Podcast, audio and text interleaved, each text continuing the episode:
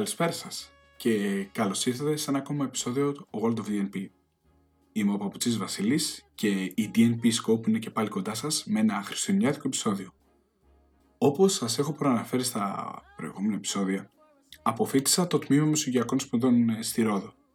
Αυτό δεν το αναφέρω για επιστημονικούς λόγους, αλλά για λόγους ε, που πρέπει να κάνουμε establish τον συμπαρουσιαστή μας.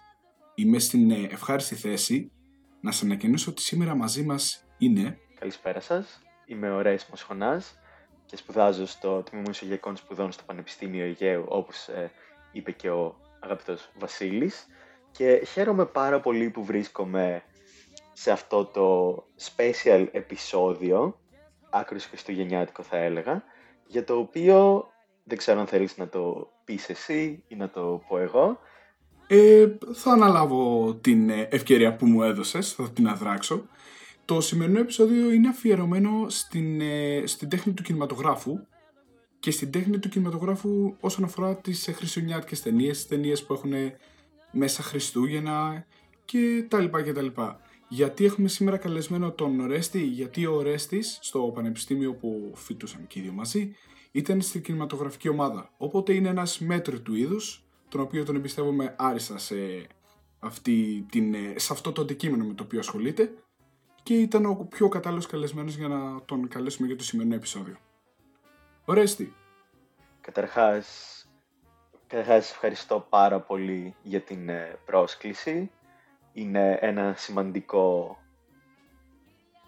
ένα σημαντικό επίτευγμα μπορώ να πω γιατί είναι η πρώτη φορά που έτσι βρίσκομαι στη θέση του guest σε ένα podcast μάλιστα Καταρχάς θα ήθελα να δώσω χαρτίρια για την καταπληκτική δουλειά που κάνετε με τις εκπομπές σας. Ευχαριστούμε. Κόλακα, κόλακα, πάψε, πάψε. και όπως είπε και ο Βασίλης, ε, έχουμε μια κινηματογραφική ομάδα στο Πανεπιστήμιο Αιγαίου και ουσιαστικά δείχνουμε ταινίες δύο φορές την εβδομάδα και θα είναι ταινίες διάφορων ειδών. Γενικότερα μας αρέσει πάρα πολύ το σινεμά και χαίρομαι πάρα πολύ που, όπως είπα και πριν, που έτσι πήρα αυτή την ε, πρόσκληση και ειδικότερα οι χριστουγεννιάτικες ταινίες αποτελούν ένα πολύ σημαντικό κομμάτι γενικότερα των γιορτών καθώς έχουμε λίγο πολύ ελεύθερο χρόνο να περάσουμε οπότε το να βλέπεις ταινίες με δικούς σου ανθρώπους είναι ένα τεράστιο, αποτελεί ένα τεράστιο μέρος των όλων γιορτών. Και οι χριστουγεννιάτικες ταινίες θα έλεγα ότι συγκαταλέγονται σε αυτές οι οποίες είναι 100% φτιαγμένες για αυτή την περίοδο αλλά υπάρχουν και άλλες ταινίες οι οποίες λαμβάνουν απλώς χώρα τα Χριστούγεννα και έτσι έχουν πάρει ένα άτυπο χαρακτηρισμό ως χριστουγεννιάτικη ταινία όπως παράδειγμα το Die Hard αλλά θα μιλήσουμε για ταινίες και των δύο ειδών, μπορώ να πω. Ακριβώς, ακριβώς. Ε, γενικότερα, αυτό που είπα ακριβώς και ο Ρέσης, μπορούμε να συγκαταλέξουμε τις ταινίες σε δύο μεγάλες κατηγορίες. Ταινίες οι οποίες είναι χριστουγεννιάτικες, οι οποίες είναι καθαρά ε, έτσι με το Christmas spirit, μπορούμε να πούμε. Ή αλλιώς οι ταινίες οι οποίες περιέχουν μέσα Χριστούγεννα, δηλαδή τοποθετούνται και λαμβάνουν μέρος πάνω στα Χριστούγεννα. Λοιπόν, ε, εγώ Ρέστη θα έλεγα να ξεκινήσουμε με τις ε, αγαπημένες μας.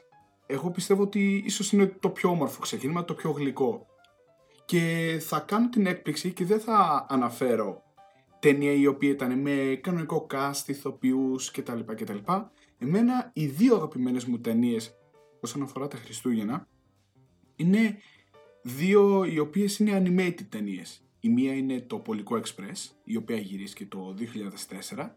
Μία ταινία η οποία, από όσο γνωρίζουμε, ε, από όσο ξέρουμε δηλαδή από τους ε, παραγωγούς, ο Tom Hanks είχε την φωνή του πρωταγωνιστή και μάλιστα αποφάσισαν να τον κάνουν animated σαν χαρακτήρα μέσα στην ταινία.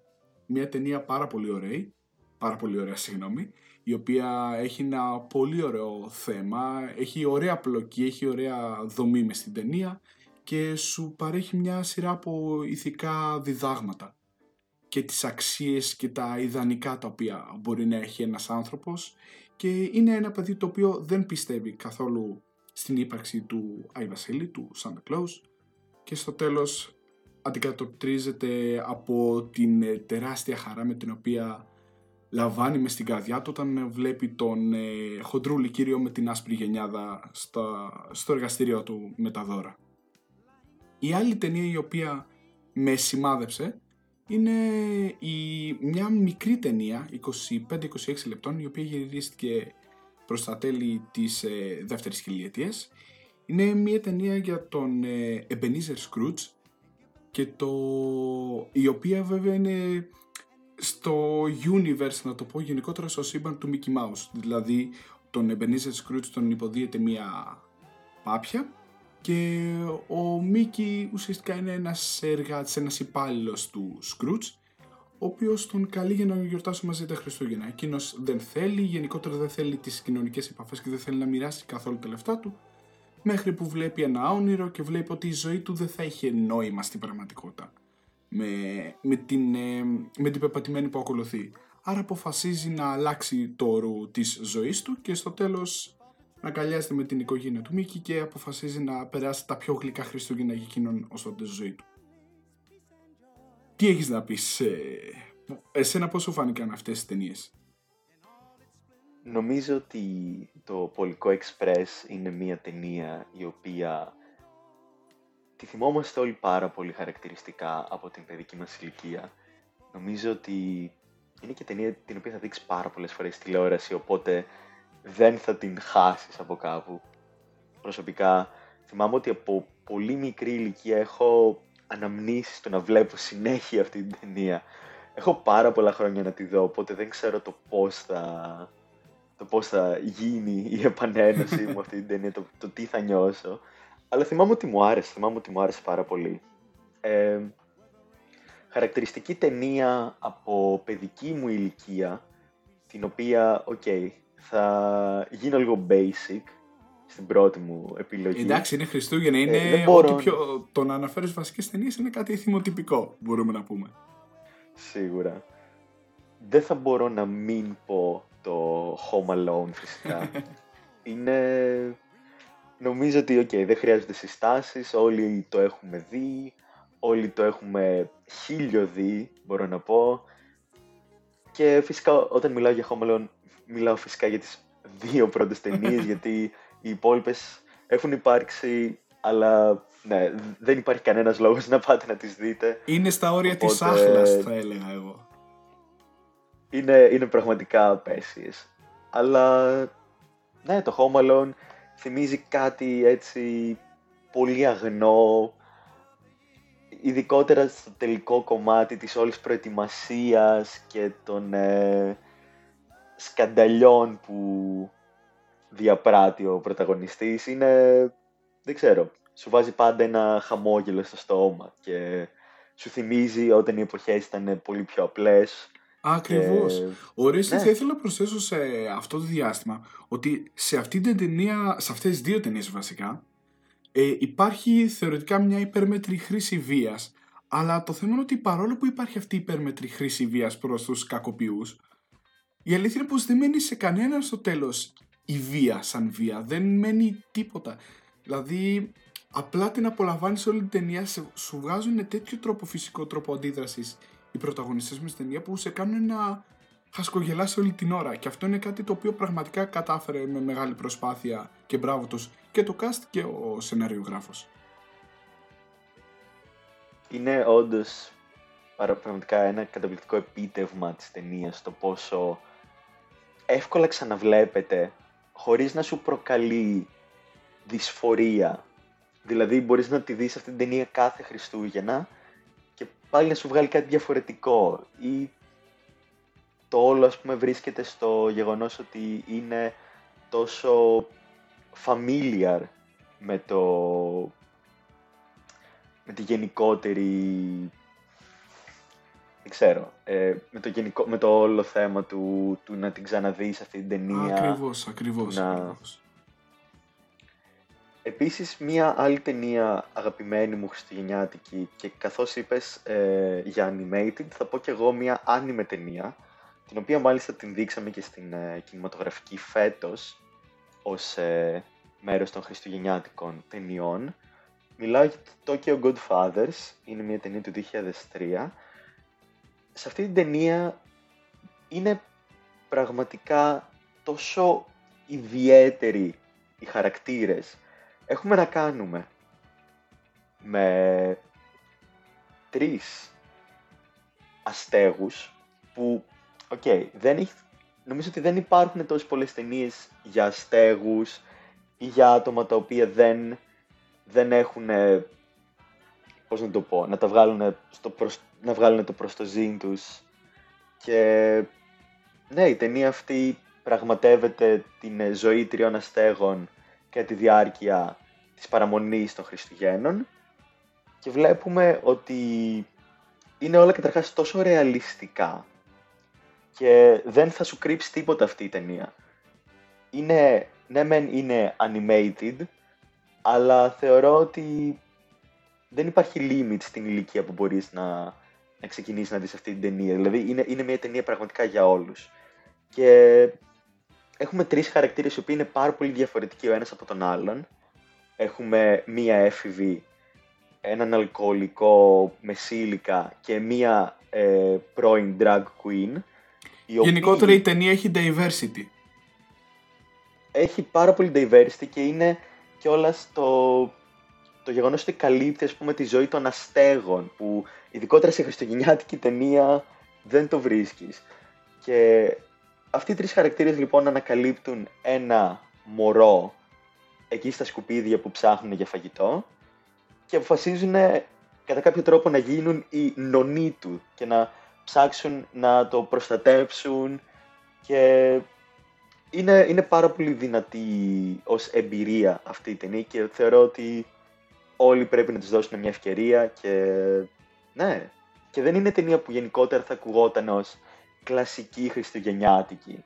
Ίσως επειδή είναι και άνιμε και νομίζω ότι ναι, δεν θα, δεν θα έμπαινε στην ίδια κατηγορία με κλασικές ταινίες τύπου Disney, παραδείγματος χάρη. Ακριβώς, εκείνες έχουν ένα, μια τελείως διαφορετική οπτική, ένα πολύ διαφορετικό perspective ε, στο πώς κοιτάνε τα Χριστούγεννα.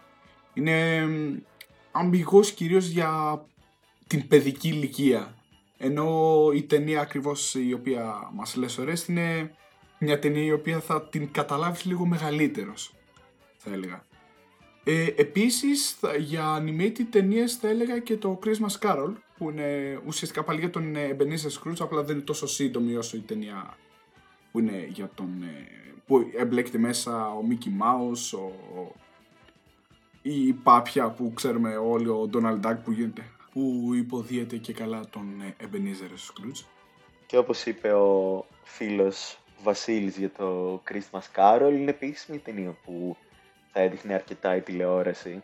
Βασισμένη φυσικά σε ένα πάρα πολύ διάσημο παραμύθι του Charles Dickens.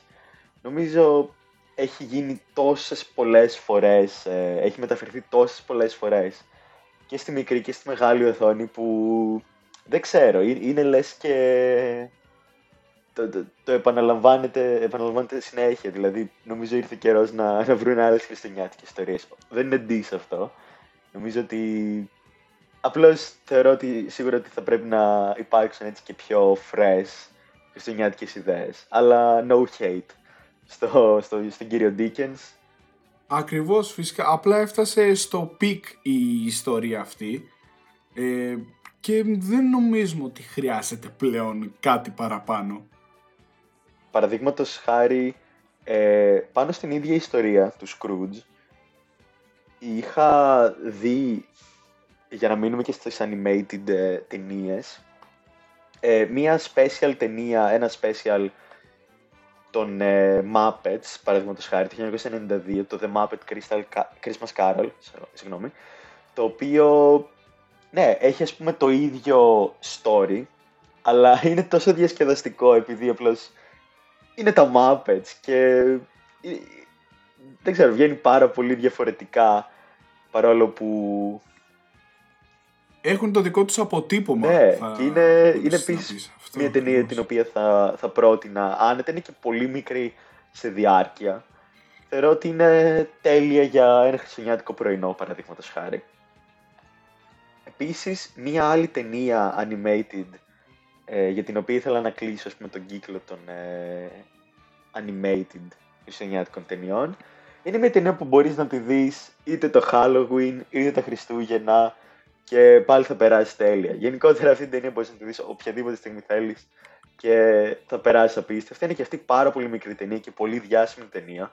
Μιλάω φυσικά για το The Nightmare Before Christmas που, οκ, δεν, δεν χρειάζεται να, να πω πολλά πράγματα. Είναι νομίζω μια ταινία που πάνω κάτω την έχει δει ο- ολόκληρος ο κόσμος. Αλλά ναι, είναι, είναι πολύ ιδιαίτερη στο πώς έχει φτιαχτεί αυτή η ταινία γιατί αποτελεί και stop motion. Και όλα είναι προσεγμένα στην εντέλεια. Και την αγαπώ πάρα πολύ αυτή την ταινία και Ορέστη, σε αυτό το σημείο θα ήθελες να αναφέρεις στους ακροατές μας τι είναι το stop motion για να ξέρουν και εκείνοι; Βεβαίως, το stop motion είναι ένα διαφορετικό είδος animation, όχι το κλασικό 2D ή 3D το οποίο έχουμε συνηθίσει. Ουσιαστικά το stop motion, ε, οι animators έχουν φτιάξει τα πάντα σε ένα χώρο, σαν μία μικρογραφία και θα έχουν φτιάξει δηλαδή όλα τα set της ταινίας, όλες τις σκηνές, τους χαρακτήρες και ουσιαστικά το stop motion κινούνε κάθε τι και το βιντεοσκοπούνε και μέσα από αυτό, δηλαδή μέσα από την κίνηση, τη συνεχή κίνηση των πραγμάτων δημιουργείται η ταινία. Κάτι που είναι πολύ ιδιαίτερο και πάρα πολύ... Ε, υπάρχουν, έχουν υπάρξει πάρα πολλές απίστευτες stop motion ταινίες. Σίγουρα θέλουν πολύ σκληρή δουλειά και είναι και πολύ ενδιαφέρουσα προσέγγιση. Σίγουρα, ναι. Είναι πραγματικά κάτι το οποίο το θαυμάζω απίστευτα. Και φυσικά το Nightmare Before Christmas, υπάρχει το Fantastic Mr. Fox, θα περάσουμε λίγο σε μη χριστουγεννιάτικες ταινίες stop motion, αλλά είναι πραγματικά ένα απίστευτο επίτευγμα, μπορώ να πω. Ακριβώς, ακριβώς.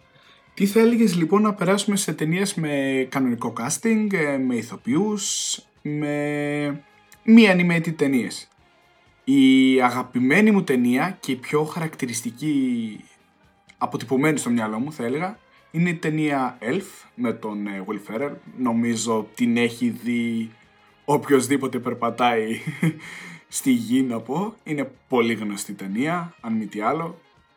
Πολύ ωραία ταινία, πολύ χιουμοριστική, γέλιο, ανακούφιση, χαρά. Γενικότερα μια ταινία η οποία είναι για τις οικογένειες, μια ταινία η οποία θα βγάλει τα προβλήματα από μέσα σου. Να σου πω την αλήθεια και δεν ξέρω, μπορεί να σε εξαφνιάσει αυτό. Ξέρω ότι είναι πολύ, πολύ διάσημη ταινία. Δεν έχει τύχει να τη δω ούτε μία φορά. Δεν ξέρω, δεν ξέρω τι λέει αυτό.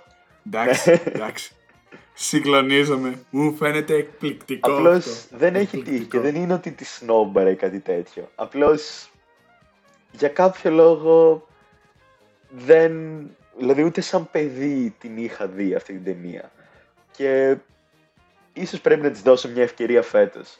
Νομίζω ότι 100% νομίζω ότι στο Things to Do στην λίστα σου πριν, το, πριν τελειώσει το 2021 νομίζω ότι πρέπει θα να δεις και το, αυτή την θα το ταινία. προσθέσω βεβαίως.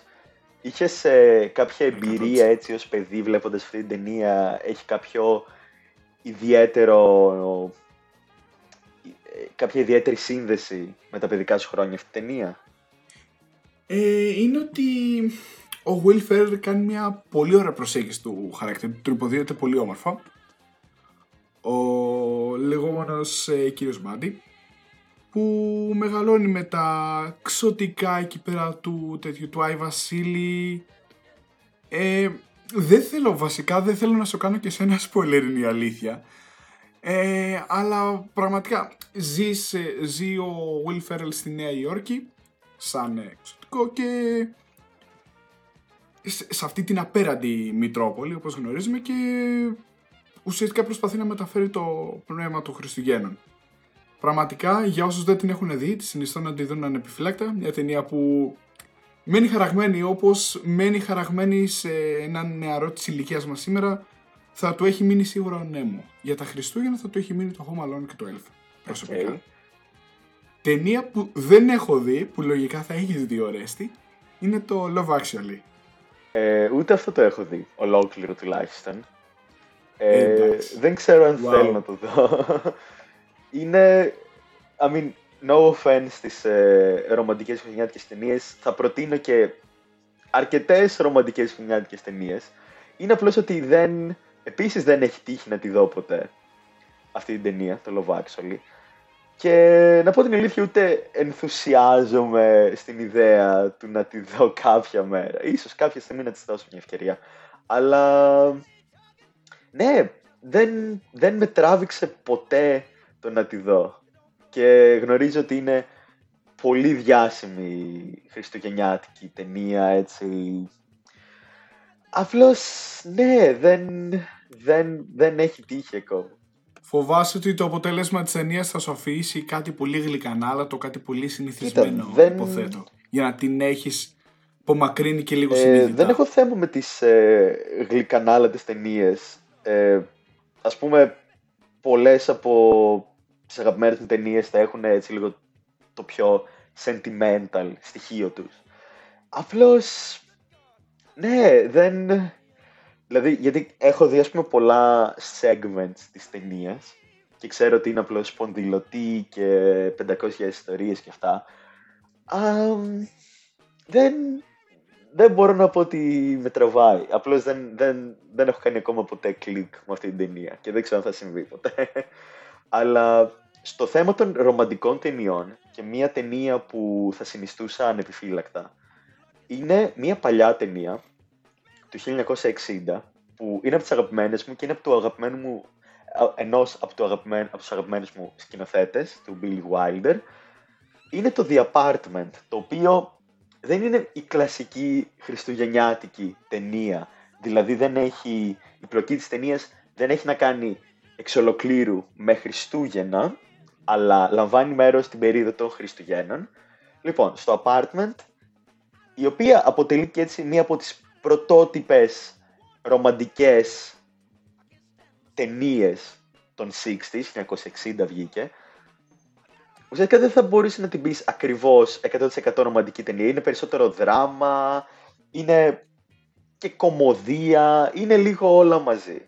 Το The Apartment λοιπόν μιλάει για τον Bud, ο οποίος δουλεύει σε μια ασφαλιστική εταιρεία, μια τεράστια ασφαλιστική εταιρεία της Νέας Υόρκης και ανακαλύπτει ότι για να ανέβει το social ladder της εταιρείας και να πάρει προαγωγή ε, αποφασίζει λοιπόν να χαρίζει ή καλύτερα να δανείζει το διαμέρισμά του στο αφεντικό του και γενικότερα στα αφεντικά του ώστε να πηγαίνει εκεί με τις έξω συζυγικές τους σχέσεις.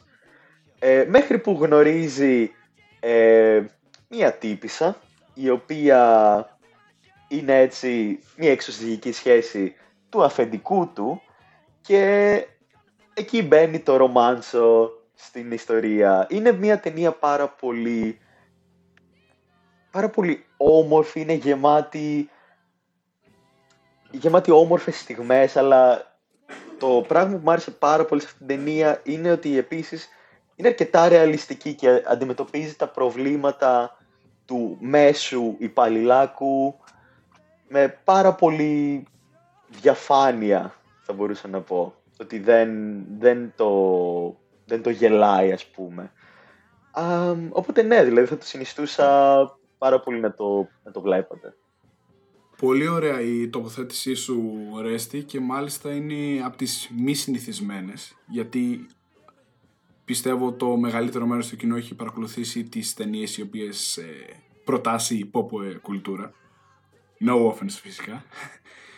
Ε, εγώ αντίθετα θα προτείνω άλλη μια ταινία της pop κουλτούρας η οποία με έχει, με έχει σημαδέψει, γενικότερα με έχει με έκανε να τη δω με διαφορετική οπτική. Δεν ξέρω αν την έχεις δει αυτή. Είναι το Jack Frost. Είναι ο Jack Frost ε, ένας, ήταν βασικά, σύμφωνα με την ταινία και όλος, ήταν ένας μουσικός, ο οποίος έκανε περιοδίες με την ε, μπάντα του από εδώ και από εκεί και είχε δώσει την υπόσχεσή του στον γιο του τον ε, μικρό Jack τότε ότι είχε δώσει τότε την υπόσχεσή του στον ε, μικρό του γιο ότι θα περάσουν μαζί τα Χριστούγεννα. Κάτι που δεν συνέβη, ο μουσικός σκοτώνεται σε αυτοκινητιστικό δυστύχημα, αλλά συμβαίνει κάτι αναπάντεχο τον επόμενο χρόνο. Ένα χρόνο αργότερα, ο Jack Frost θα επιστρέφει σαν χιονάνθρωπος για να δώσει την δυνατότητα στον εαυτό του κυρίως να απολαύσει τα Χριστούγεννα παρέα με τον ε, γιο του. Να πω την αλήθεια, δεν την έχω δει ε, και αυτή την ταινία. Νομίζω ότι ε, γενικότερα σαν παιδί ας πούμε δεν θα έβλεπα τόσες πολλές χριστουγεννιάτικες ταινίες. Να πω την αλήθεια ότι τα Χριστούγεννα δεν θα ήταν και η αγαπημένη μου εποχή, αλλά τα τελευταία χρόνια έχω έτσι μια περισσότερη σύνδεση με τα Χριστούγεννα και τις δει τις χριστουγεννιάτικες ταινίες. Οπότε, ναι, ε, ειδικότερα πέρσι θυμάμαι την περίοδο των Χριστουγέννων που ήμασταν και μέσω καραντίνας ότι είχα φτιάξει μια λίστα με χριστουγεννιάτικες ταινίες, οι οποίες θα ήταν διαφορετικές αλλά θα έβαζα μέσα ταινίες όλων των ειδών και κατάφερα να δω πάρα πολλές από αυτές τις ταινίες και να έτσι νιώσω λίγο από το αίσθημα των Χριστουγέννων που ίσως μικρός μου έλειπε κάπως. Και μία επίσης πολύ μια πασίγνωστη ταινία χριστουγεννιάτικη έτσι που είναι από τις ταινίες που πραγματικά ακούς και λες Χριστούγεννα και σκέφτεσαι αυτή την ταινία. Μιλάω για το It's a Wonderful Life το Μια υπέροχη ζωή του 1946 η οποία ναι δηλαδή επίσης κλασική ίσως η πιο κλασική χριστουγεννιάτικη ταινία. Είναι αρκετά λυπητερή σε πολλά από τα θέματά της, κάτι το οποίο είναι σημαντικό, γιατί τα Χριστούγεννα δεν είναι μόνο χαρά και διασκέδαση και αυτά. Οπότε και είναι μία από τις πρώτες ταινίες που έχουν αναφερθεί σε mental health problems. Ειδικότερα δει σε χριστουγεννιάτικη ταινία, την οποία ε, έχουν δει, έχει δει πάρα πολλοί κόσμος. Οπότε ναι, δηλαδή θεωρώ ότι είναι μια κλασική ταινία να περάσετε τα Χριστούγεννα μαζί της. Συμφωνώ, είναι μια πολύ ωραία ταινία, η οποία και όλα σε, σε κάποιους μπορεί να μην τους φάνει πολύ γνωστή ταινία. Στην πραγματικότητα είναι μια ταινία, όπως είπε, του 46, μόλις έχει τελειώσει ο Δεύτερος Παγκόσμιος Πόλεμος, για την ηλικία τη δικιά μας που είμαστε εκεί στα 20 έτη και άνω. Ναι, το μεγαλύτερο μέρος δεν την έχει δει, αλλά η ηλικία των γονέων μας, η ηλικία δηλαδή γύρω των 50 την έχουν δει όλοι και όσοι ήταν τυχεροί την έχουν δει με τους γονείς τους σε ένα rewatch που έχουν κάνει και οι ίδιοι με τα παιδιά τους. Και τώρα φτάνουμε στο αγαπημένο μου σημείο στο οποίο είναι ότι θέλω να αναφέρω ταινία ξεκάθαρα η οποία είναι δεν είναι χριστουγεννιάτικη, τι χάνει να έχει μέσα Χριστούγεννα πραγματικά θέλω τόσο πολύ να σχολιάσει ο Ορέστης Die Hard, Bruce Willis, McClane Πραγματικά ταινία η οποία σου μένει χαραγμένη στη μνήμη σου. Είναι απίστευτο το πόσα μετά από τόσα χρόνια η πρώτη ταινία της, του franchise του Die Hard, γιατί ok, okay, οι επόμενες να πω την αλήθεια, δεν τις έχω δει και τις επόμενες. Έχω δει μόνο την πρώτη, αλλά νομίζω ότι μου είναι αρκετή. το γεγονός ότι ακόμα ας πούμε, θα υπάρχει το debate του Α, είναι ή δεν είναι χριστουγεννιάτικη ταινία. Παιδιά, το Die Hard είναι χριστουγεννιάτικη ταινία και δεν θα ακούσω τίποτα πάνω σε αυτό. και είναι απίστευτη. Και είναι και απίστευτη πες τα, πες τα, Έχει δράση, έχει τα πάντα που θέλεις. Δηλαδή, άμα ποτέ βρεθείς στη θέση να ζητήσεις μια ταινία που να είναι εξτραβαγκάνζα, μια ταινία που να έχει τα πάντα που θέλεις από blockbuster, θεωρώ ότι δεν μπορείς να κάνεις λάθος με την πρώτη ταινία του Die Hard. Και ειδικότερα, αν είναι και Χριστούγεννα, βοηθάει απίστευτα. Αλλά μιλάμε για τον Die Hard. Είναι πραγματικά... Είναι πραγματικά, δηλαδή, ζητάς έτσι τους αναλώσιμους, αλλά σε Christmas Edition παίρνεις τον Die Hard και απλά απολαμβάνεις. Έχεις κάποια ιδιαίτερη έτσι, σχέση με το Die Hard, θυμάσαι ίσως κάποια την πρώτη φορά που το είδες και το, τα συναισθήματα ας πούμε, που σου προκάλεσε.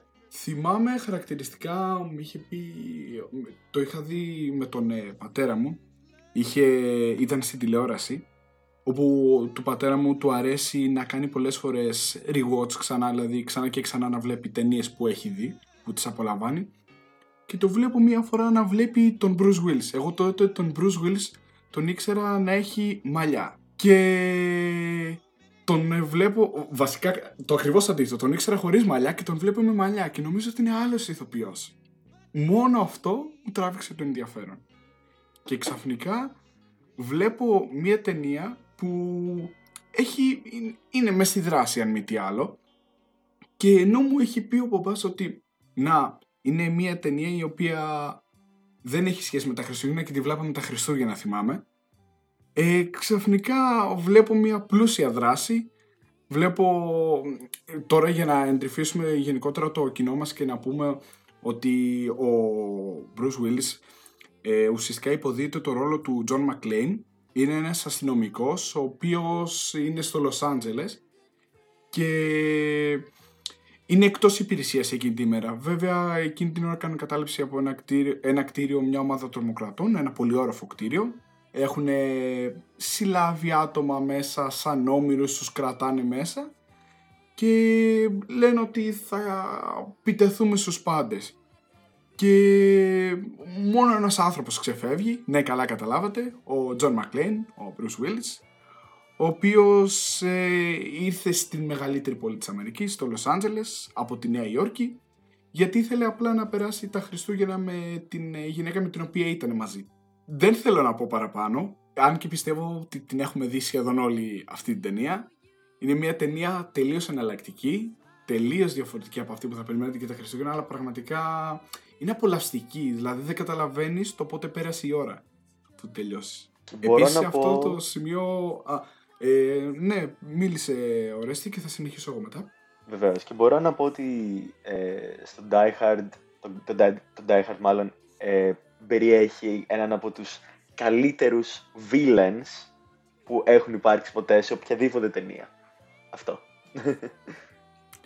Πραγματικά, είναι, είναι top, είναι shade of art πραγματικά. Ε, δεν, πραγμα, θέλω να πω τόσο για την ταινία, αλλά δεν θέλω να πω για άτομα για, την οποία, για άτομα για τα οποία δεν την έχουν δει. Επίσης, μια ταινία η οποία μου έχει μείνει στο μυαλό χαραγμένη και νομίζω εγώ με αυτή θα ολοκληρώσω εγώ τη λίστα μου είναι το Christmas with the Cranks. Νομίζω την έχουν δει περισσότεροι.